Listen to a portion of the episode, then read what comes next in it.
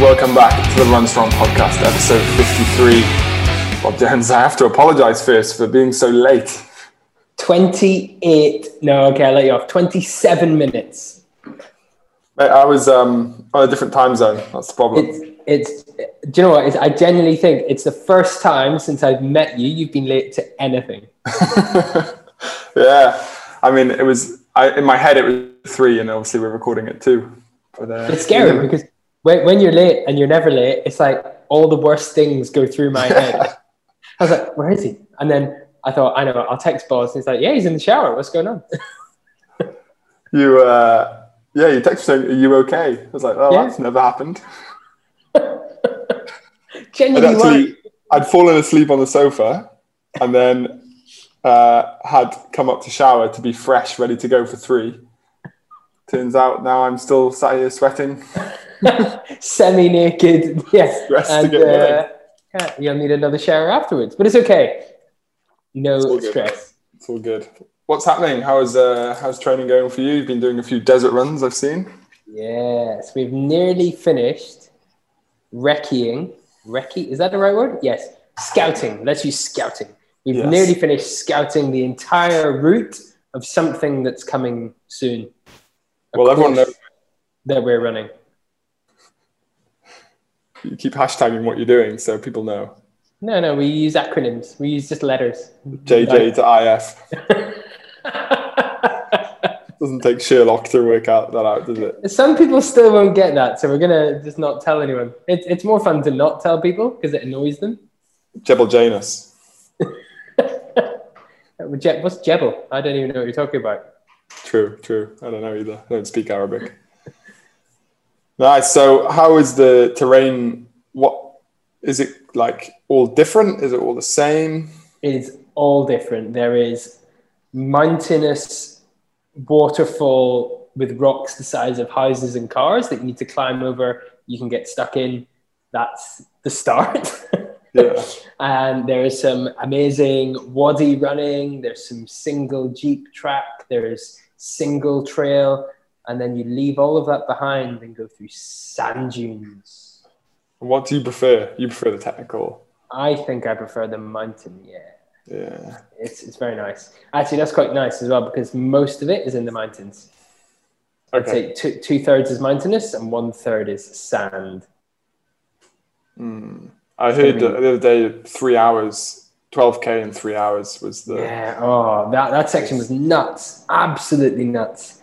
It's, you sort of, it's one of this, the sand, hopefully by the time we do this run, the sand's going to change consistency um, as it does. Obviously, in the summer and through the heat, it, it, gets more powdery. And this section we're on, it's, it's used a lot by camels. So it's just always, it's just all churned up. So we're going to have to almost go off to the side a little bit more and try and find some hard, compact sand because it just fries your legs. So if you take a step and your, your whole ankle disappears into the sand, so you can't get mm. any, any force production off the floor. It's wasting a lot of energy. But interestingly, it was it was almost harder to walk in that terrain than it was to run. Um, okay. So we walked sort of the first. We had to walk the first half, and on the way back we we ran, and it was easier to run at sort of six minutes, five thirty to six minutes a k than it was to walk at ten minutes a k. Wow, and your hip flexors must be on fire. Oh, Friday I couldn't walk down the stairs. yeah, everything everything was sore, but this is this is why we do it. It's part of the fun, eh? So, yeah, yeah, definitely part of the learning. There's some good. Uh, we've got some interesting training runs coming up that scare me. and you, are mapping them out, obviously, so you know kind of roughly how much fuel you need to take. But have you yes. come to any points where you've worried you're going to run out of water or anything? Um, there's a few sections on the route. See, we've kind of split it up. Our, our, well, we've been looking at the route in sort of maximum 20k blocks. Um, and there's a few sections where we'll be without water for quite a while. So we're going to aim to carry probably about four liters each and see what happens. Mm. There might be sections where it's a bit dicey, but that's part of the fun, isn't it? heard you've got found some idiots to come with you on mountain bikes as well. Maybe, yeah. Camel some water along. There's no way you can mountain bike the first section. No way. I'm gonna get one of those backpacks that you can put your mountain bike in, and then ask you to lift it for me. You should get one of those foldable mountain bike, like you know the folding ones that you can see people commute with. Yeah, Run half, cycle half. Bromptons. yeah, it's going to be. It's for one thing, it's definitely going to be a, a huge adventure. Even Yeah. just what we're running on Sunday. There's, I didn't know we we literally followed the path next to the camel. It's like, you know, you've been to the camel racetrack if you drive out towards the sevens. It's sort of hmm. a camel autodrome, if you like. We find where that starts. So if you like, imagine right, all the camels don't live around the racetrack. They don't get shipped in. People walk them in and there's like a 12 kilometer, if you like, road for camels, for people that own these camels or wherever they keep them on their camel farm, to walk them or run them or jog them towards the camel racetrack. So we basically There's followed that limits. entire. It's, it's nuts, literally. Hundreds and hundreds of camels, camel herders. I don't know if you can call that camel jockeys, herders. whatever they are, herders, just running these camels up and down this track, and we're running beside it. They have little camel service stations. Yeah, I'll admit, I've never seen anything like it in my life, and I wouldn't have wouldn't have seen that unless we'd uh, decided to run beside it. So, yeah, some Brilliant. interesting things I've never seen before. nice. Well, we've had a few interesting weeks on the podcast as well. To be fair, I'm still uh, thinking about Josh Stinton's hot air balloon running.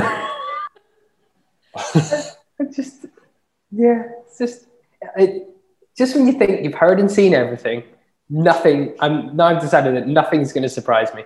yeah, I can't wait to get him back on the show and uh, next year when he's actually done it, or just I before he's can't, going I to can't do wait it. to like to follow it and to see. I want to see it when it's built and to see some of his test runs.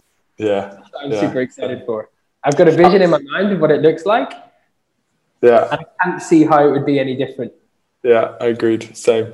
That was episode 50, um, and that is Josh Stinton, the charity adventurer. And if you want to check out what he's been doing, if you want to know what we're talking about, he's called at the charity adventurer on Mhm. Instagram. So head over there and, and have a look. Follow his page. He puts up interesting stuff most days. To be fair. Yeah. What about Episode your training? 51? How's your training been going? Because you've Oh, actually mate. you've been no, running no, no, again. I need to ask you the question first. Oh. After show 51, FKT with Christian Morgan, did you go and do your FKT? Oh, I haven't. No. Unreal. Sorry. How are you forgetting? Last week you promised. You promised all the listeners. Switching off as we speak. They no, no longer trust your word. I did go and get an FKT uh, somewhere around the Springs on Saturday. I did that instead. Right. There isn't one there, mate. I looked on the website. The only one in Dubai is Burj to Burj. Oh, that's an FKT.com. I'm I'm going by Strava. No, no, no, no. This isn't KOM hunting. Oh, okay. That's easy. This That's easy. FKTing. FKTing. Sorry, it's a different kettle of fish. Right. do you know, it's, I said, do you know what? It's actually a pain in the ass to get to the Burj Khalifa. Uh, So now you're pulling out of it. I'm just, I'm just stating facts. You said you'd pace me, but you're not race fit yet. Listeners, please give Rob Jones shit for not doing his FKT at Rob Jones Endurance. Spam him with as much as possible to make him go and do this FKT. Thank you. and then last week we had Joe Kepler on, all about Yes. running 130Ks through her ranch in South Africa Yeah. for the Southern Lodestar Foundation, which, yeah, that was a pretty fun show. Basically, 7th of they, November they, kicks off. they, yeah, they raised money. What was the the fact? I think it was like something works out like uh, about twenty pence. It is to feed a child some uh, some oats with yeah, added nutrients, isn't it, for a day? And they do this six pence. Sorry, 1.3 rand, six Yeah. pence, 30 fils. thirty fils a day, and they're feeding these these kids every day. Yeah. Yeah. It's amazing. Yeah, it is. So head back, listen, if you can, if you've got a spare few hours, go and listen to the last three shows. There's a little bit of everything in there. And uh, it's definitely well worth listening to. This week we have Q&A. We haven't done a Q&A for a while, mate. No, Let's see how long we um we, we we've got some more guests lined up for the future, but we just thought, do you know what? We haven't we haven't spoken or asked asked we haven't answered anyone's questions in a long time. Long time. In fact, we have to go all the way back to episode 37, Mm, which was in June. there we go. And I think that shows because we've had a load of questions come in. We've picked Yeah. top eight. Top eight questions. We've Should we kick it off? it's gonna work. Yeah, let's do it. I'll read the first one because the first one I think you are in probably the prime position to talk about given your Yes. current situation. And question one is coming from John, and he says, How can you not lose what you've built when you are injured? Specifically, he has gone, played football, stupid sport, Mm. and uh, twisted his ankle. Very common in football. Yeah, very common football injury. Hopefully, he did He- it celebrating a goal. Yeah, he started running. I know this because I, I did some background. He started running full time pretty much in June. He's built up his fitness, huge aerobic base now since, well, running since the start of June. Um, he's running sort of four or five times a week, played football twice a week as extra, and he's gone and he's injured himself. And now he cannot run. He can literally do about five minutes on a static bike. That's about it. And he's obviously worried about losing all of these fitness gains that he's built up over the last few months. So, Thomas Walker, you've been in a very similar situation the last week, Yeah, month and a half, two months. yeah. Six weeks now, I think, Mm. tomorrow. No, longer, seven weeks tomorrow. So, what do you think? How do you not lose what you've built up?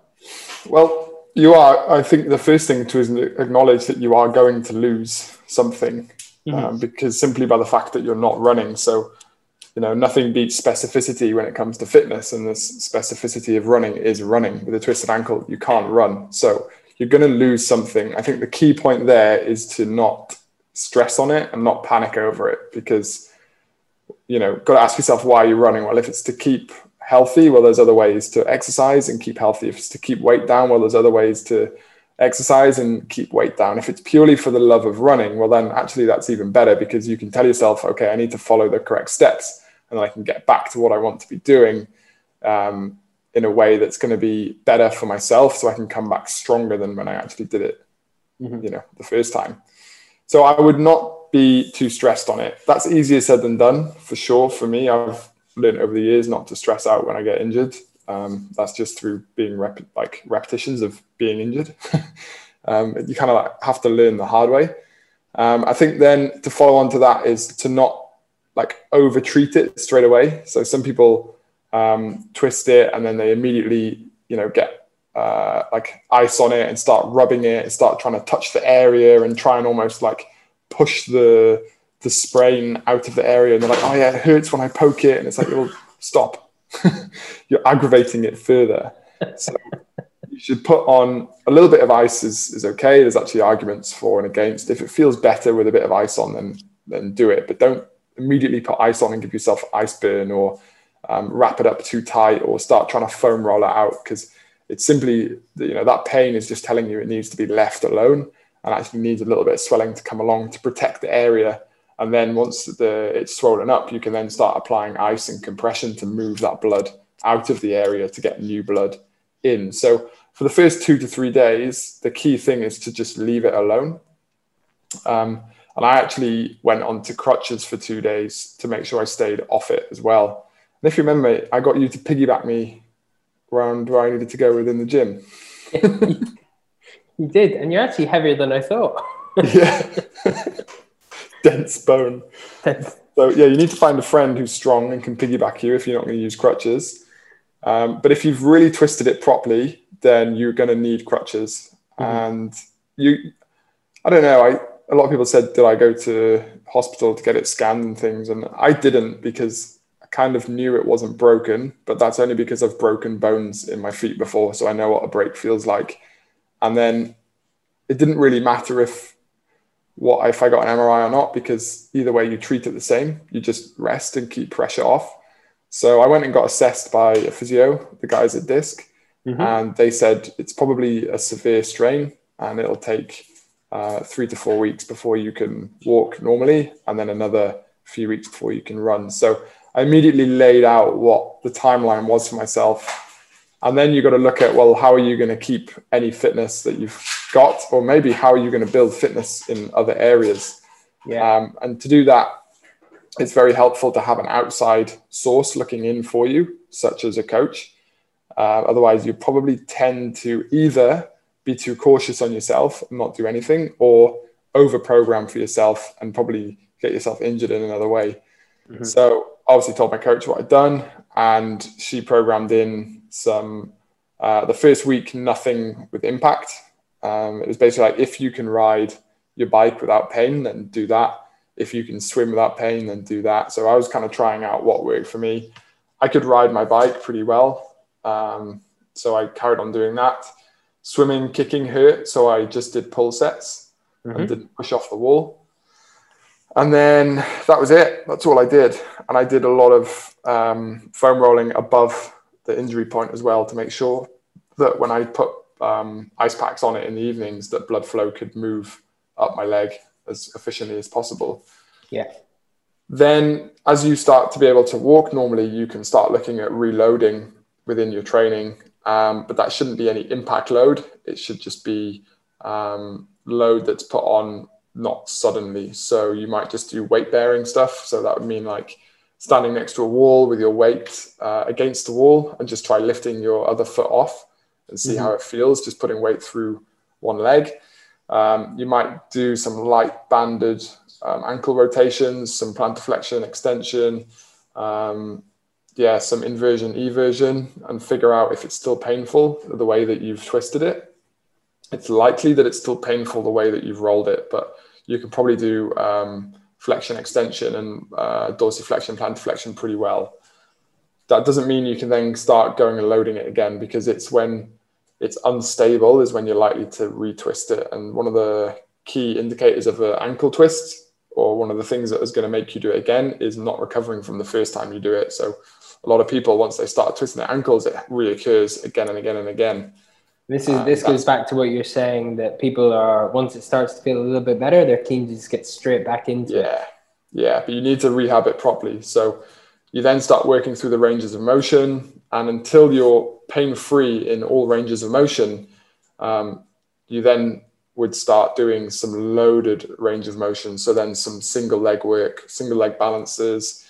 Um, you might have seen the video on my Instagram a few weeks back where I was standing on one leg on a foam pad catching a tennis ball. That's all to do with loading phase. So that was four weeks in, and I wanted to see whether it could take my load with balance shifting around the ankle joint. So, I mean, that was a, that was four weeks gone, and yeah, it was still a bit painful that day. So, kind of knew, okay, we need to give it another week. I was doing some aqua jogging, probably three sessions a week for two weeks mm-hmm. of aqua jogging, and after the first week, it, it did still ache after it.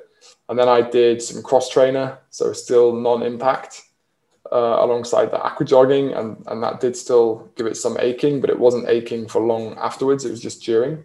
Mm-hmm. then I had two weeks of doing walk runs, which yeah. we jokingly called the Start to Walk program, um, but it really was. and then only last week, or the end of two weeks ago, I ran for 15 minutes nonstop. I did it again the two days afterwards. Then I ran half an hour um, the beginning of last week. And then I had another half an hour run on Thursday with um, the coffee run. Actually, it was 20 minutes, but I started off with you and Marcus, and it just felt okay. So I just yeah. carried on running and actually ended up running an hour. Got 11K done, didn't you? Yeah. And that's so that's six weeks post uh, sprain. And you can say an ankle sprain doesn't sound like much, but six weeks is a long time worrying mm. about you know, losing your fitness. And I, yeah, I may I've lost a lot of run fitness. I mean, I 530 pace is like my currently my pace at the moment, which is a bit weird to say, but yeah, it just is what it is. I would look at other ways of keeping your aerobic fitness in, such as swimming. Make sure you've got a pull buoy in, in between your legs. Cycling, if you can, it doesn't hurt. Um, get onto the cross trainer as quickly as you can because that mm-hmm. mimics running pretty well. And you can also give yourself a real beast of a workout. I was doing 45 minute sessions on there, um, basically like four minutes hard, one minute easy for 45 minutes. And you can really get yourself working hard. If that feels too tough, knock it down to like 90 seconds hard, 30 seconds easy, or even 90 seconds hard, 90 seconds easy, something like that. Before you know it, you're dripping in sweat and your heart rate's right up. So you can do that. You could focus on some upper body work, some upper body weights, some core work, um, lots of hips and glutes work because maybe you've rolled it because of, of weakness up the chain. Yeah. Uh, I'm not sure. It's just purely based on, I would know if I knew what, how the roll looked. Um, my ankle roll was completely by chance. I've, I slipped off a curb and went over on it. So it wasn't to do with anything of the way I was running or whatever. But sometimes if you tend to run um, with toes in, especially in football, if you catch a stud, you're going to go over the top of your foot. So you're going to roll it inwards. So you might start doing some um, external glute work to get your toes to start pointing a little bit more forward, correct any knee valgus issues. I mean, there's loads of work you can be doing that doesn't need your ankle to be involved. And one thing I would say, uh, probably a big concern that lots of people have is when they go from high high amounts of exercise or they're doing lots of effort, lots of running in the day, and then they go to almost nothing. A huge fear, probably psychologically for a lot of people, is that they're going to gain all this weight, if, especially yeah. if they've done started running for weight loss. Did you change any of your nutritional values? Did you look at changing macros? Did you make any swaps from what you're currently eating or doing? Actually, the first five days, um, I didn't, but I was in quite a heavy block. So I actually slept for 10 hours a day for the first five days because I wasn't yeah. waking up to do exercise.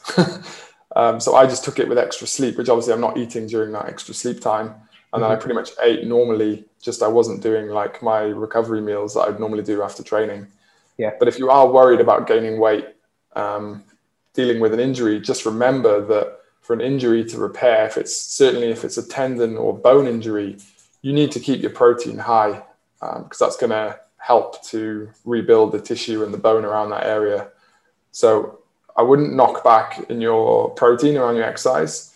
Obviously, carbohydrate is uh, is quite individual to most people, but if you're used to eating um, a decent amount of carbohydrates in your day to fuel the exercise, and then you go to nothing because you think, oh, I don't want to gain weight, you're going to get some serious cravings and probably fall off the bandwagon on the other side of that. So I would just um, look at your portion sizes, control portions, keep protein high, and keep rehydrating because um, you won't f- feel as thirsty when you're not mm-hmm. exercising. So just keep tabs on how much you're drinking, and then find another way to to exercise. I don't think there's yes.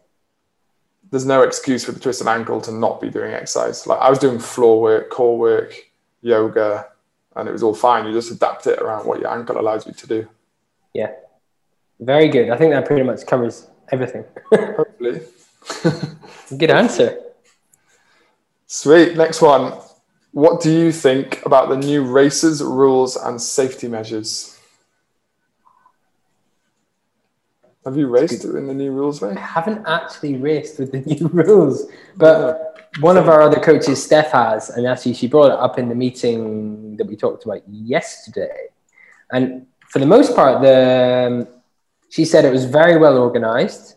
The new race rules were, I, I, don't know what the rules were, but I know that it was like almost like a staggered start. So they had lines on the floor that would stagger when people were allowed to start their race. And it was almost like an open ended start time, wasn't it? So you start the race anywhere between 7 a.m. and 9 a.m. You're not allowed to bunch up at the start line, but then the finish line, it's sort of, I guess, once you're in the race, it's spread yourself out naturally. Um, but yeah, I know that the the RAK Half Marathon race has just come out, and they have again staggered start times. So you pay a higher fee to start earlier in the morning, obviously when it's cooler, and as the day progresses, the prices drop because it's going to get hotter. What do you think of that, mate? What do you think of that? I guess they want to get the same number of people. It's a very popular race, but it's very popular because it's flat and it's a PB course. It's the world's fastest half marathon. As soon as you take out the conditions and you push it to later in the day, it's still a flat, fast course, but you're losing part of what it is, part of the edge, why it's so fast. So, yeah. I mean, for me, I'd, it puts me off going to that race now. I don't I don't. I think I'll go because our athletes will go, but I'm not going to run it. I don't think. Um, but I'm going to go and shout at people. But I don't. I um yeah something. I'm not sure. I don't quite like that. I understand why they've done it, but Yeah, I I can't. I don't think I agree with it. To be honest, I don't like the fact. Fair enough. First come, first served. Yes, everyone's Yeah, gonna the first one, but don't band it by price. They've made they it expensive. it some way of like loyalty. So like, yeah, how many RAK halves have you done? You just spilled water all down yourself. I saw it. I know. Yeah, it's everywhere. Figure out who's done the most RAK half marathons and give them priority booking. I think is the mm-hmm. way to do it because then it's almost like they have loyalty cards because you want to look after the people who've made it the race that it is. Exactly. And Um, or another way to look at it is to look at your projected finish time. yeah, yeah, Start the or race. Start the race a lot earlier. yeah. Some of them saying about running them over the weekend, so Hmm. you could do you could even do like a Thursday night, Friday morning, Saturday morning, or because an evening. Some people would run it in the evening, wouldn't they? Happily, when temperatures have cooled. I'd be quite happy to start running a race at 3 a.m. You would, mate. Yeah. if if you know it's going to be cool, or even 4 a.m. I think the first band starts at six, something like that. So it's still it's, it's quite a late start. I think the race last year was about six, um, so they've not pushed the start time any earlier. But if you're going to try and run a half marathon at pace, eight o'clock, you're you know granted this is going to be for the people that are already pushing for their half marathon PB. You're probably not going to get it if you start at 8 a.m. It'd be like that 10k time trial we did in the middle of summer. Remember the chaos of that? just collapsed all over. Mate, we made it shorter as well. We made it like, Yeah, we did. like 30 minutes. Yeah. Uh, yeah, I agree with that. I, I haven't raced in the new rules either or safety measures, so I don't really have much to comment. I just, I think organizers have such a difficult job right now. And we did a show on Are You Ready to Race Yet? Show 45 back in August. Yeah. One of those was just have a little bit of patience and tolerance for race organizers because Mhm. they don't know what they're doing either at the moment. Um, but we were at Roy Nassau on the weekend. We had a, a good team down there doing the Roy Nassau triathlon put on by Race Me, and I must say it was it was really well done. You couldn't. It wasn't obvious there was a lot of things in place for COVID, but the fact there was and it was it was ran really well and 400 athletes all had a great day and I didn't see anyone complaining. So awesome. that's that was pretty cool. There's I think there's future um, there's hope for the future with racing. I just think don't expect it to be like it has been at least for another two years. Mm. I think so. True. All right. Um, What's next? The next one, mate. Um, okay. Now that races are on again, what is a good warm up routine? I do a little bit of stretching, but that's about it. Um, I don't know who that one came in from. Well, I would first ask what sort of stretching, because what you don't want to be doing pre-race is static stretching. No, definitely that not. has been shown to um, deactivate your muscle uh, motor neurons. So basically, you are down regulating how excited your muscles can get, which obviously you don't want to do before you're going to go into a hard effort.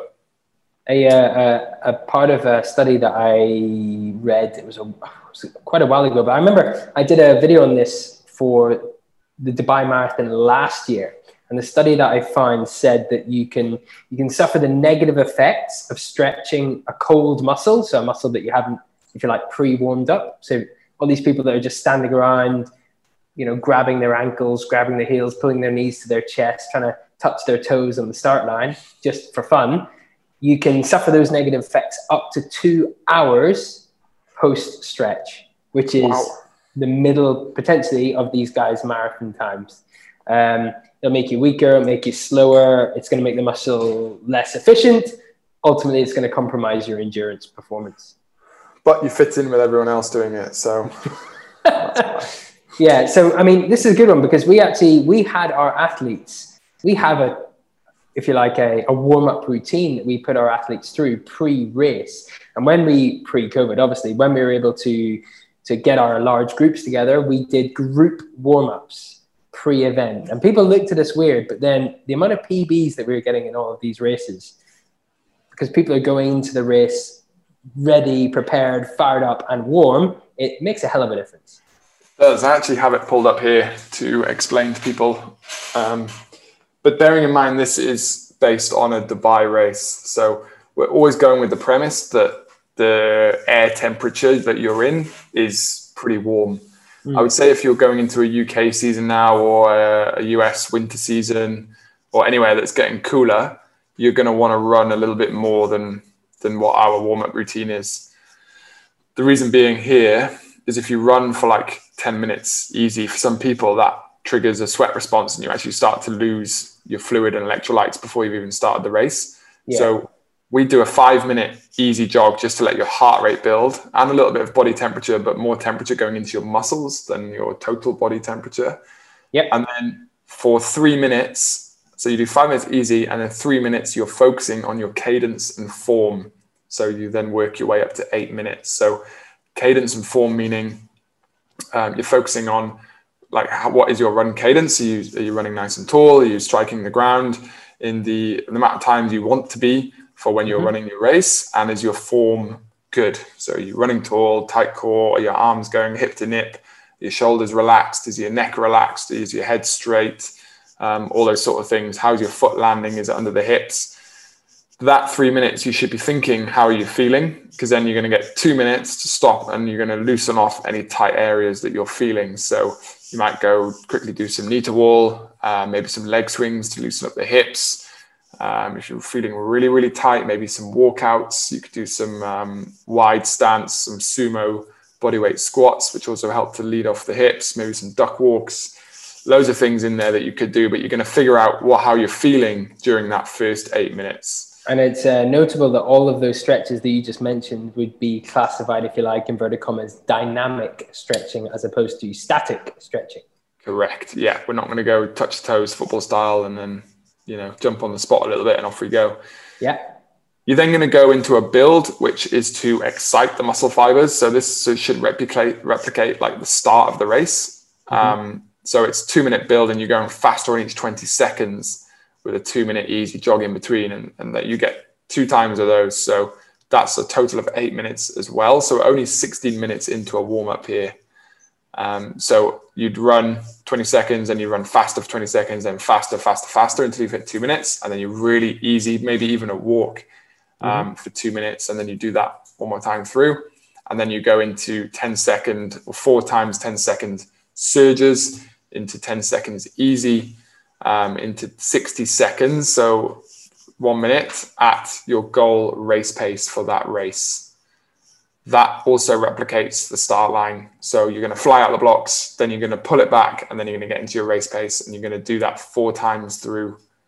And mm-hmm. then you're doing do two minutes easy jog, and we actually put in there that you should start to visualize how your race is going to feel when you start because the most common error we see every time, time and time and again, is people run that first one kilometer of their 10K, the first two kilometers of a half marathon, and the first 10 kilometers of a marathon way too fast. So if you can visualize how you're going to be, how you're going to feel, then you're going to do yourself a lot more justice when the race gun goes and everyone else shoots off and you're there knowing that you're doing the right thing by running at the pace that you've set and the pace that maybe your coach or the pace that you've worked out is your marathon pace within your plan. Mm-hmm. If you're going to do like a marathon, that can change a little bit. We probably do a little less of the short, intense stuff and maybe switch to more like a three minute build where you're going faster on each minute because you don't want to be going anywhere near under like 5K race pace in your warm up for a marathon. There's just no need. You're, yeah. you're risking the chance for injury. You want to be targeting the pace that you're going to be running at for potentially three, four hours, right? Yeah.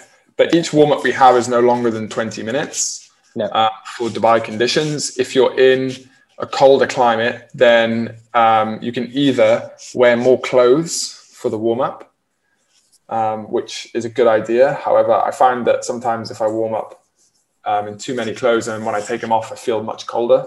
Mm-hmm. So actually, rather um, like strip right down to race kit and leave just a top on and then your legs are getting used to the temperature and then I actually just jog a bit more. So I do like an extra five minutes at the start of easy jogging. Um, yeah. Get going. But again, it's specificity to what you're doing. So like you're going doing going to do a run race. If this question is for a, for a run race, which I assume it is, then spend time running beforehand. Don't just go st- don't just walk to the start line and then expect your run legs to, be, to come with you. Yeah. So I suppose that's we split that up into three stages. So we're starting like um, low intensity activity, like rhythmic stuff to elevate your heart rate and your body temperature. So that's yep. an easy run. Then you're looking at some dynamic work, so loosening off, a bit of stretching, but dynamic stretching, some drills, whatever feels tight on the day. That will depend on multitudes of factors and be very individual. And then you're looking at skill specific specificity, if you like, running some intervals at your goal race pace. Yeah, we actually use a system called the RAMP system. So um, R is for uh, raise, so mm-hmm. raise body temperature and pulse. A is for activate, so activate the muscles that you're going to want to use for the event that you're about to go in. Um, mobilize any areas that are feeling tight or not quite right, and then potentiate, which is excite the correct muscle fibers for the specific event that you have. So exactly what you just said, mate, but in a, an acronym RAMP. Love it. Ever forget how to warm up? Just remember RAMP. RAMP. awesome. What have we got next? Uh, number four. Can we speed up recovery with supplements from Al Gandhi? How do you look at this one, mate? How do you look at this now? Uh, not speeding up. That sounds to me like looking for a shortcut. Well, a few things. Maybe you're waking up and you've got the DOMS, so he's been training super, super hard and he doesn't want to feel that soreness when he wakes up. We actually talked about this today as you were leaving before you went to the um, I would, part of me thinks maybe it's more just nutritional. So is he making the right nutritional choices? Is he getting enough carbohydrate, enough hydration, enough protein, um, enough sleep? I'd say there's probably more that you can do in your normal day to day without supplementation first. And that's what I'd look at first. Mm. I, I view this question a lot differently to how I used to. Um, obviously, the main thing that comes to your mind would be like protein supplements mm. creatine supplements, all of that. But BCAAs and yeah. nitrous, nitrates and branches and amino acids and yeah, like pills. That. Yeah. No, now I think um, speed up recovery with supplements. I actually think mainly the main time we were going to recover is in our sleep. So, mm. what can you do to help you sleep better? You mentioned it as well, mate. That that's what I would be looking at this. So, um, I, I do think it's handy to have a good uh, like protein shake that you can rely on if you can't get to real food to have after a workout. With endurance athletes, it's important to get in a good ratio of carbohydrates with that protein supplement as well. Really yeah. hard sessions, you want four to one carb to protein. Um, like standard endurance sessions, three to one. And if it's not been much, then two to one is pretty good. But then what are you going to do after that that's going to make sure that you get good sleep that night? Because that's where you're going to really recover um, and then I guess so we're talking about sleep supplements if we're thinking about it that way, which again, I don't think there's a magic formula. Um, I take magnesium, I take fish oil, I take vitamin D and vitamin B. Um, and they're all basically to help me to get to the end of the day and, and sleep as good as I can. That's it though. Do you take any others, mate? I take, at the minute, I take uh, fish oil I take zinc and magnesium before bed, uh, and that is it. I take a protein powder for pure simplicity post training session. Yeah. Um, but again, I'm not rigid on it. It doesn't have to be straight after, but most of the time it's when I finish a hard session, I'll have a protein shake just because I'll stick it in my bag and it's there. Um, that's it. Like bedtime routine is pretty bang on. So we know we put Hannah to bed at seven. From about seven thirty, we start to wind down. The uh, our UV blocking glasses are on. If we're using any, if we're looking at the TV, if we're looking at our Kindles, if we're on the laptop or phone, but we try not to be when Hannah goes to bed. And then we're in bed by eight thirty, nine, nine thirty at the latest. Living and, the dream. Uh, living the dream exactly but yeah we like for my recovery most of it i'd say is based on sleep and if if i've had a really good sleep i generally feel much much better in the long run Um, and if I don't have a really good sleep, I know and I can feel it in my performance. Yeah, same, mate. Big time. Um, I would refer back to show 26, which is building routines to level up your sleep. Yes. It's not a supplement, but it is very useful because, as I said, your your best recovery comes from when you're sleeping the best. Yeah. Um, if you're not sleeping and you're run down, you will get ill and you won't be recovering correct.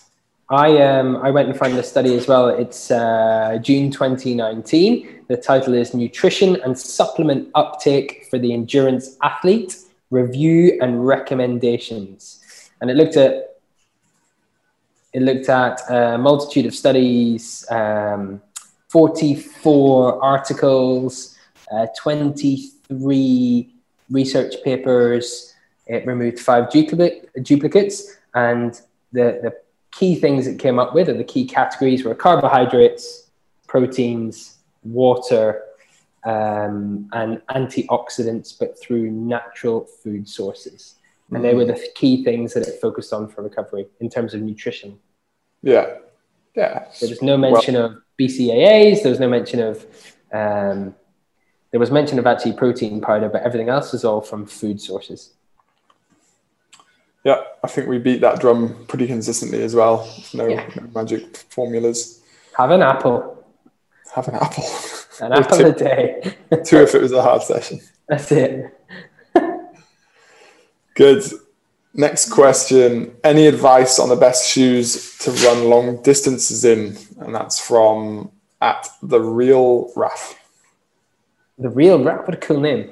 Yeah. Um, this is so individual. Yeah. Yeah.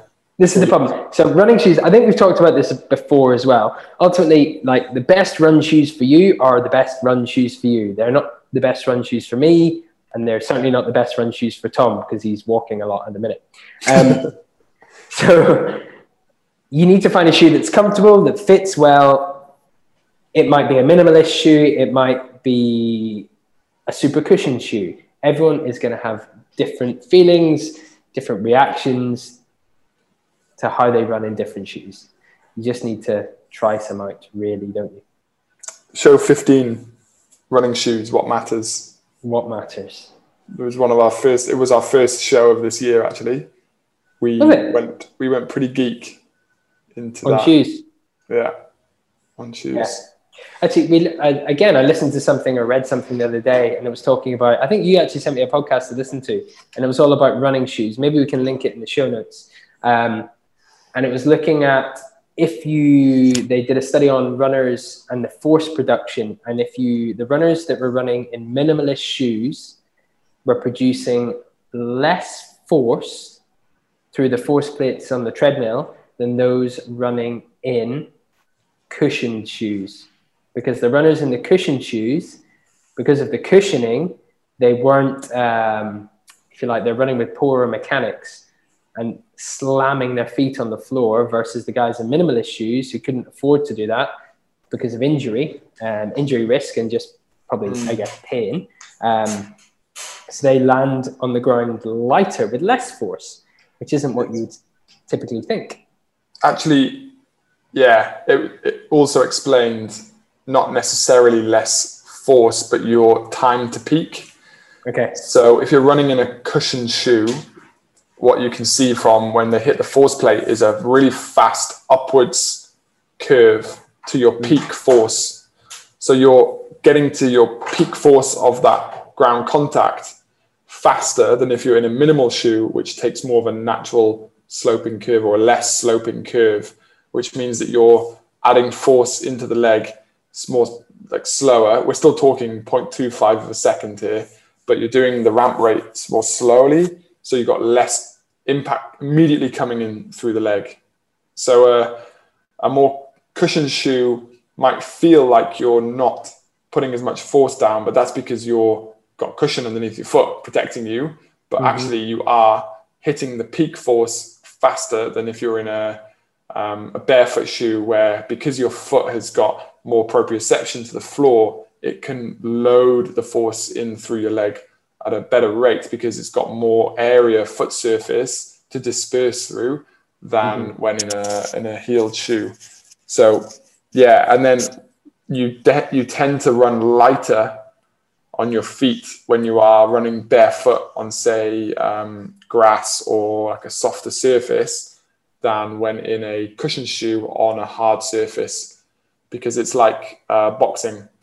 Mm. If you don't wear a boxing glove and you punch a wall, it hurts. If you put on a glove and punch a wall, it doesn't hurt. So you can punch harder with the cushioning and not as hard without the cushioning. Same thing when you're in running shoes. It's such a tricky subject, mate. So tricky. There's no um, there's no real answer to it apart from buy some and then figure out if you like them or not. And I would use I would take advantage of of companies' return policies like buy a set of the Nikes, buy a set of Adidas, buy a set of Ons, buy a set of Asics. Mm. Just get them all in, try them on, make sure you check the returns thing, take run on um, on a clean surface so you don't put any mess on them on the soles of your feet, and figure out what suits you, what fits you. Like wear them around the house for half an hour with the laces done up, and, and find out if you get any hot spots. Yeah, you know the ones that you don't like, just stick them back in the box and, and send back. You've not taken them outside, you've not got them muddy anything like that. So they should they should return them, and, and you end up with a pair that you like. It's also um, I know in the UK, lots of the independent running shops will do treadmill analysis, and they'll they can suggest shoe types that might fit you better based on how you run. And um, lots of these guys don't work on commission whereas lots of the shops here do, and they're yeah. they're trying to push you a certain shoe. But yeah, if you can get to one of these independent stores, you can get a run analysis done. Maybe you can get some suggestions on the type of shoe that would be better suited for you. That's what our Project DXB guys are getting. Yeah, a shoe, uh, a gait analysis, and a, and a shoe analysis, so that they can be given the right pair of ons. Because even within running manufactured brands there's different types of shoe. Like you run in a Cloud Flow, and I run in a Cloud Surfer. Yeah. And actually, I know that in the we're saying this on do this, but also Adidas do this. And I think it's Mall of the Emirates. They've got a treadmill in store, and they can recommend which is the best Adidas shoe for you based yeah. on how you run. Lots of companies do do do it within their own brands. Yeah, they do. Awesome. Next question. Tips on cadence. Just tips. Any tips on cadence? Tarek Jabi. None, Tarek. mate. Sorry. Figure it out. He asks me about cadence all the time. Do you know where uh, it dates back to, mate? Do you know where cadence comes from? What, the word cadence? No, well, like where it was like brought up and it's started being studied and looked at. Nah, tell me. 1984 Olympics. Doctor, our favorite doctor here, Dr. Jack Daniels Ah, yeah. And he looked at the uh, the track because I, I sent you an article on this actually that I wrote. He looked at track events that were more than I think it was 800 meters or something, and then noticed that only one one athlete in the events more than 800 meters had a cadence of less than 180.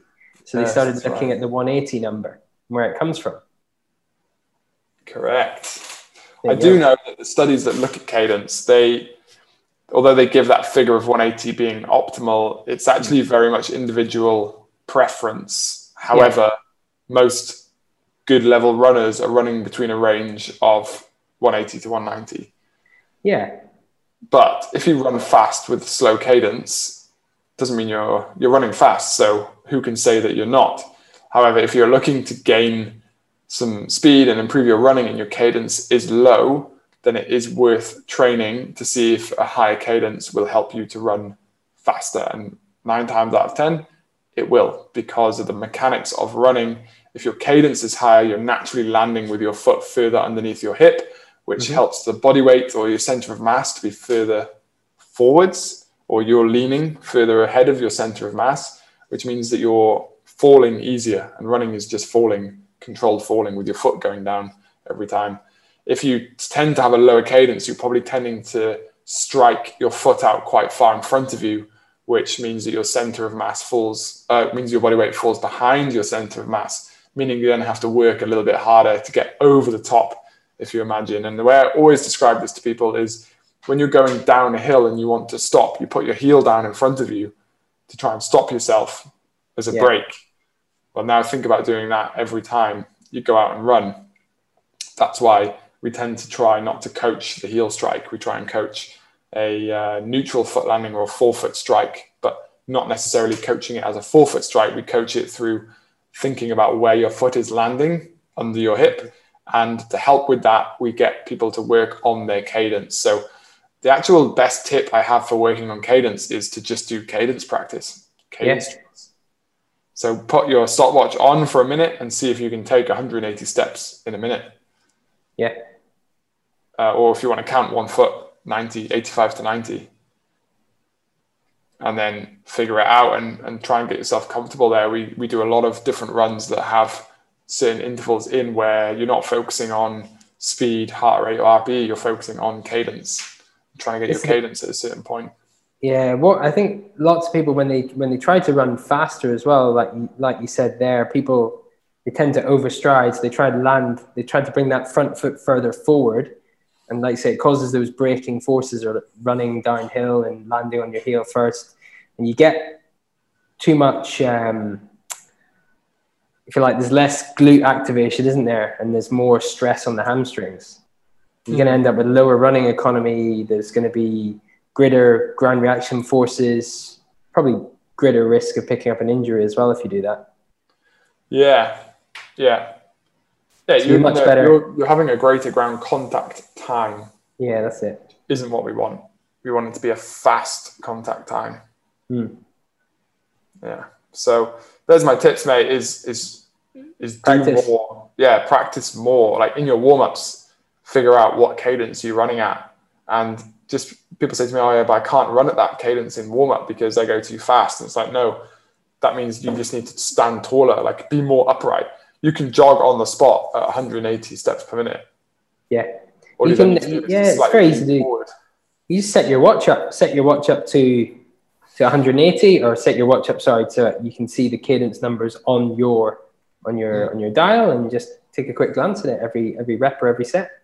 A lot of the watches now have metronomes too. Mm. The other thing actually that helps is to do a lot of arm cadence work as well. So if your arms are moving fast, your legs will move fast. If your arms are moving slow, your legs will be moving slow. Have you ever tried running and moving your arms independently of your legs to see if you can go fast arms and slow legs? It's very difficult to do. I think I have. Moving your arms fast, your legs just have to follow. I'm gonna try it tomorrow. We did it the other day in the gym, and actually another one we tried the other day was we tried to do we tried to run with our arms moving the same arm and the same leg at the same oh, time. Oh, yeah. That doesn't work no, that's skipping. That's not good for cadence. Anyway, that's good. Right, next one. Should you train with heart rate or RPE? Both. Good answer. So RPE is the rate of perceived exertion. Generally, I mean, most people take it from a scale of one to ten. That's that's that's well known. But there is the Borg rating as well, which I think goes from six six to twenty, isn't it? Correct. And that is based on your. If you times it by ten, it's meant to be based on your your heart rate or roughly your heart rate. So the six times by ten, you're looking at sixty, which is probably your initial exercise heart rate, so it's slightly raised, elevated That's from your resting heart rate up to max of 200. Yeah, six is is nothing. You're resting, so nothing. they they take the average resting heart rate, which is 60 beats per minute. Got you. But yeah, it doesn't work for people like us who were resting at like 48, 50. Yeah.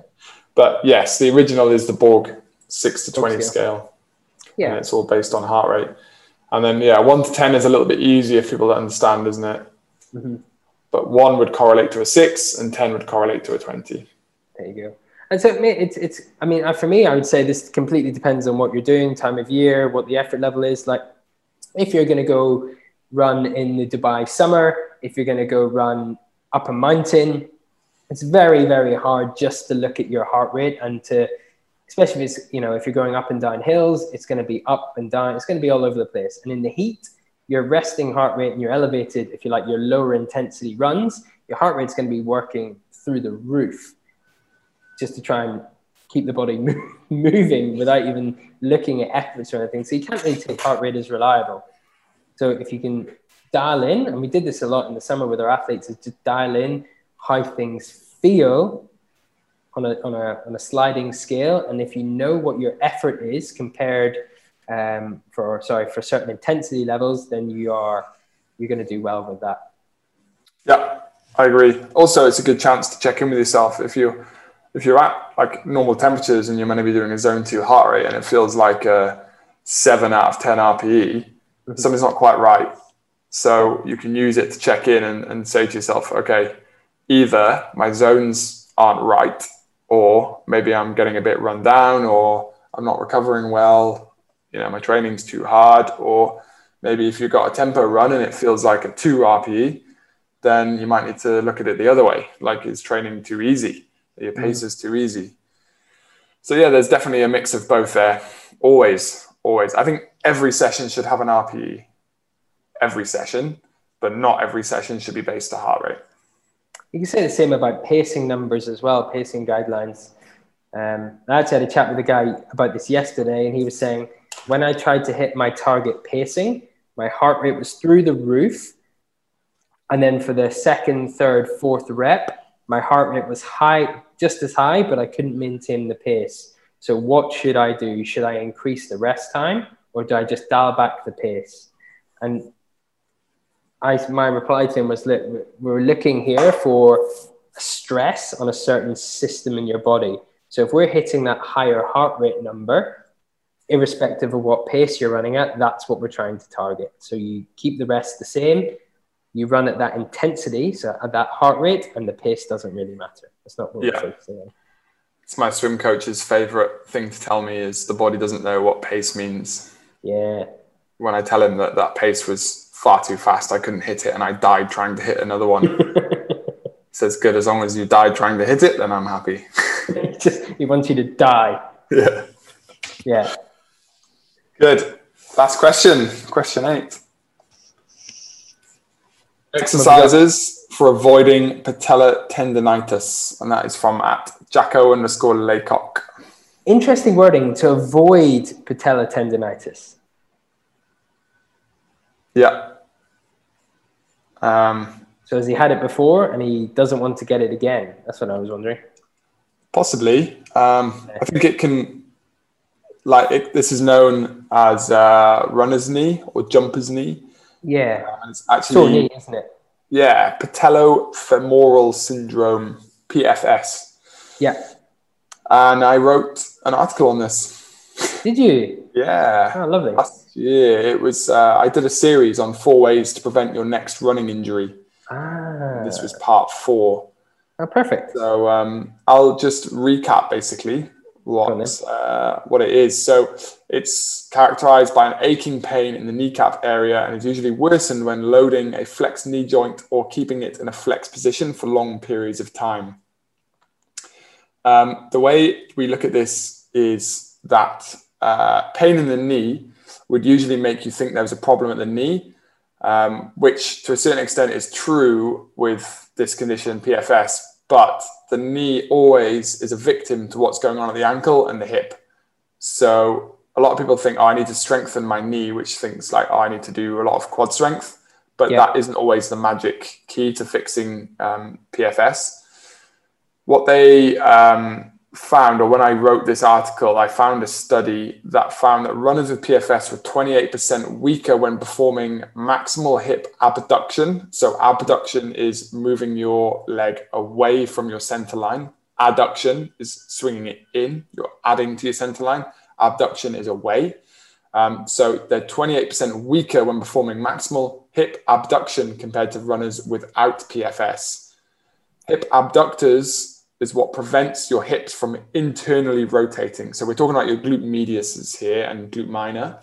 Um, if your hip internally rotates, then you get a knee valgus, and a knee valgus is when the kneecap falls inside the line of where the femoral head, so the the main bone in your in your top of your leg, um, attaches to the hip. So if you imagine where your hip flexors are basically. If your knee, when you're landing, when you run, is tracking inside of your hip flexor line, mm-hmm. then you have got a knee valgus. And this is a very good um, indicator to you getting PFS at some point within your running career. Okay. So the the reason for that is it causes internal stress to the knee and it results in pain coming out to you through the knee. But the actual problem isn't at the knee, it's further up the chain or could be further down the chain. Would you say then one thing like you could look at focusing on your knee alignment, but obviously the problem is not your knee, it's going further up. Yes. So if you if you analyze yourself running and your knees are all over the place, that's a good indication that you might in future suffer from patellar tendonitis. Mm, potentially. Yeah. So to help with it, um, just reading from my article again, I found that quadricep strength does play a role in PFS. However, comparisons between quadricep strengthening program and a hip strengthening program, which was measured, um, in, in the long-term results, both strengthening programs help to reduce PFS. However, short-term results seem to show that patients performing the hip strength program have reduced pain faster than those on quadricep strengthening programs. Mm-hmm. So if you want to fix it faster, get onto a hip strength strengthening program, and I'm going to come on to that what that might look like in a minute. Um, but then a study as well looking at short-term hip strength on PFS that lasted three weeks and found a 30% increase in maximal hip abduction uh, strength in patients with PFS. So you can really fix this quick in three weeks um, if, you, if you go about it the right way. Traditionally, three weeks is not seen as a long enough um, time frame to cause muscular strength. Uh, so it's likely, and this was the interesting bit, it's likely that the strength increase comes from neuromuscular form. So this is where you start to get the words like switch your glutes on. Yeah. Uh, come into play. I actually had a discussion with a client the other day who said, oh, I'm really weak in my glutes. And I said, mate, I don't think you're actually weak. I said, I think you just don't know how to fire them. Um, so you need to really focus on what you're doing when you're doing like your glute bridges, your side um, side planks with leg raises, and, and figure that feeling out, and then try and feel it when you're running. So really get a mind muscle connection in the gym, and then you know what it feels like when you're running. Exactly. Um, and I also finish off to say, further to this evidence that I've just gone through, the studies that found the hip strengthening protocols to reduce PFS pain also reported the pain reduction at three weeks Whereas if you went through a quadricep strengthening program, the uh, pain reduction came at six weeks. Okay. So hips are the way to go. Hips. Now, how do we do that? Well, um, I'll switch straight to it. I go on a little bit of a rant about coaches who just say switch your glutes on. we don't need to read through that. Give us your top three exercises for hip strength. Okay. So the first one I go with is a side plank with leg raise. So okay. you're in a side plank position, your bottom knee is going to be down, you're making a right angle at your knee. So your bottom leg foot is facing directly behind you. And then you lift your hips up to make what we call a modified side plank. You then hold your hips stable at the top. So don't let your hip roll forward. And then you would lift the top leg um, keeping your head and uh, your head looking neutral, which should keep your spine neutral as well, and really squeezing your glutes tight as you raise the leg up. You can start this. Some people five reps absolutely smashes them. Mm-hmm. If uh, if you can get up to twenty reps of of work on one side in one go, you're in a pretty good place. So I would work your way up to that. Um, that is holding the side plank position, modified side plank position, and raising your top leg up and down 20 times, you're in a pretty good place. Um, 25, you're, you're pretty strong. And if you can do 30 reps straight off the bat, then you're probably not getting any knee pain with it. Um, or you're cheating at the exercise. So just to make it clear, your hips should be absolutely still when doing this. You shouldn't be rocking backwards and forwards or cheating by using your hip flexors and quadriceps. The next one that's a good one to understand how to feel that your glutes are switched on. So, okay, when I raise my leg, this makes me feel like what I'm meant to be feeling when my foot lands on the ground when I'm running. Another one to do that that's really good is donkey kicks. And you can do those kneeling, you can do them standing, you can do them folded forward, holding onto something, but you're essentially leaning forward or you're on all fours and then you just kick your leg, one leg, straight out back behind you, not up. You kick straight out back behind you. So the sole of your foot should aim to plant onto the wall that's behind you, um, just the same way that you see a donkey kick. And you've got to be doing something pretty wrong to not feel your glutes switch on when you do that. Same thing if you do like a single leg glute bridge, you should you should feel that happen. But you then got to figure out how do I get that feeling over to when I am running.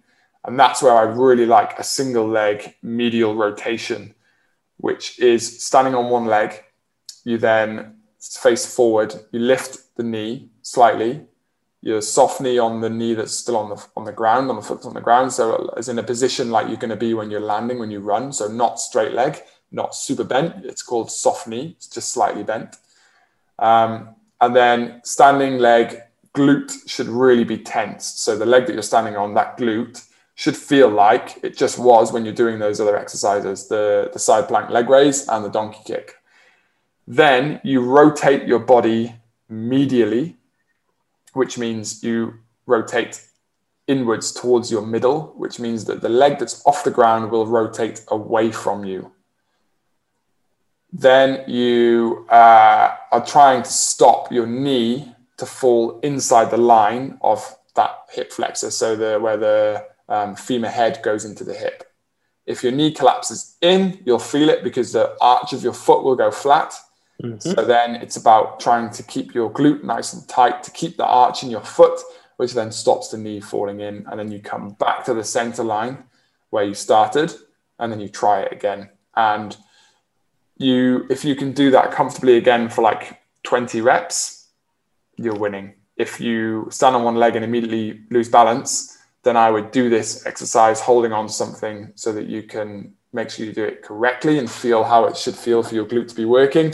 And if you want to make life a little bit harder for yourself, you could do it with a resistance band attached to something and then try and um, turn against that resistance or put the band around your knee and try and make it pull your knee in so you've got more resistance to work against on the standing yeah. leg. Adding the external force. Correct. I will put a link to this article in the show notes for Lovely. those of you who've fallen asleep and might want something to read when you wake up. we have lots of geeks listening to this, so do not worry. I'm sure. you know what they would be doing? They would have been doing this though. They would have been listening to this podcast either sitting in their car driving, trying to move and wiggle their legs around to mimic driving. Maybe, maybe. I'll find it um, and I'll put it in the show notes along with that podcast that we talked about. That's it. Perfect. I think that's all the questions we have for today. It is, mate. Otherwise, we're going to be on for a Joe Rogan three hours, I think. Excellent. Done. Got to go uh, see how much damage a black lab puppy can cause downstairs. Oh yeah. So Boz is in charge. That doesn't mean anything, mate. means absolutely nothing. You're trying to house train two people at the moment. Correct. Easy. We'll be back next week, maybe with a guest, maybe without. Let's see. Thank you very much for tuning in, guys. We will be back next week. See you then. Have a lovely week.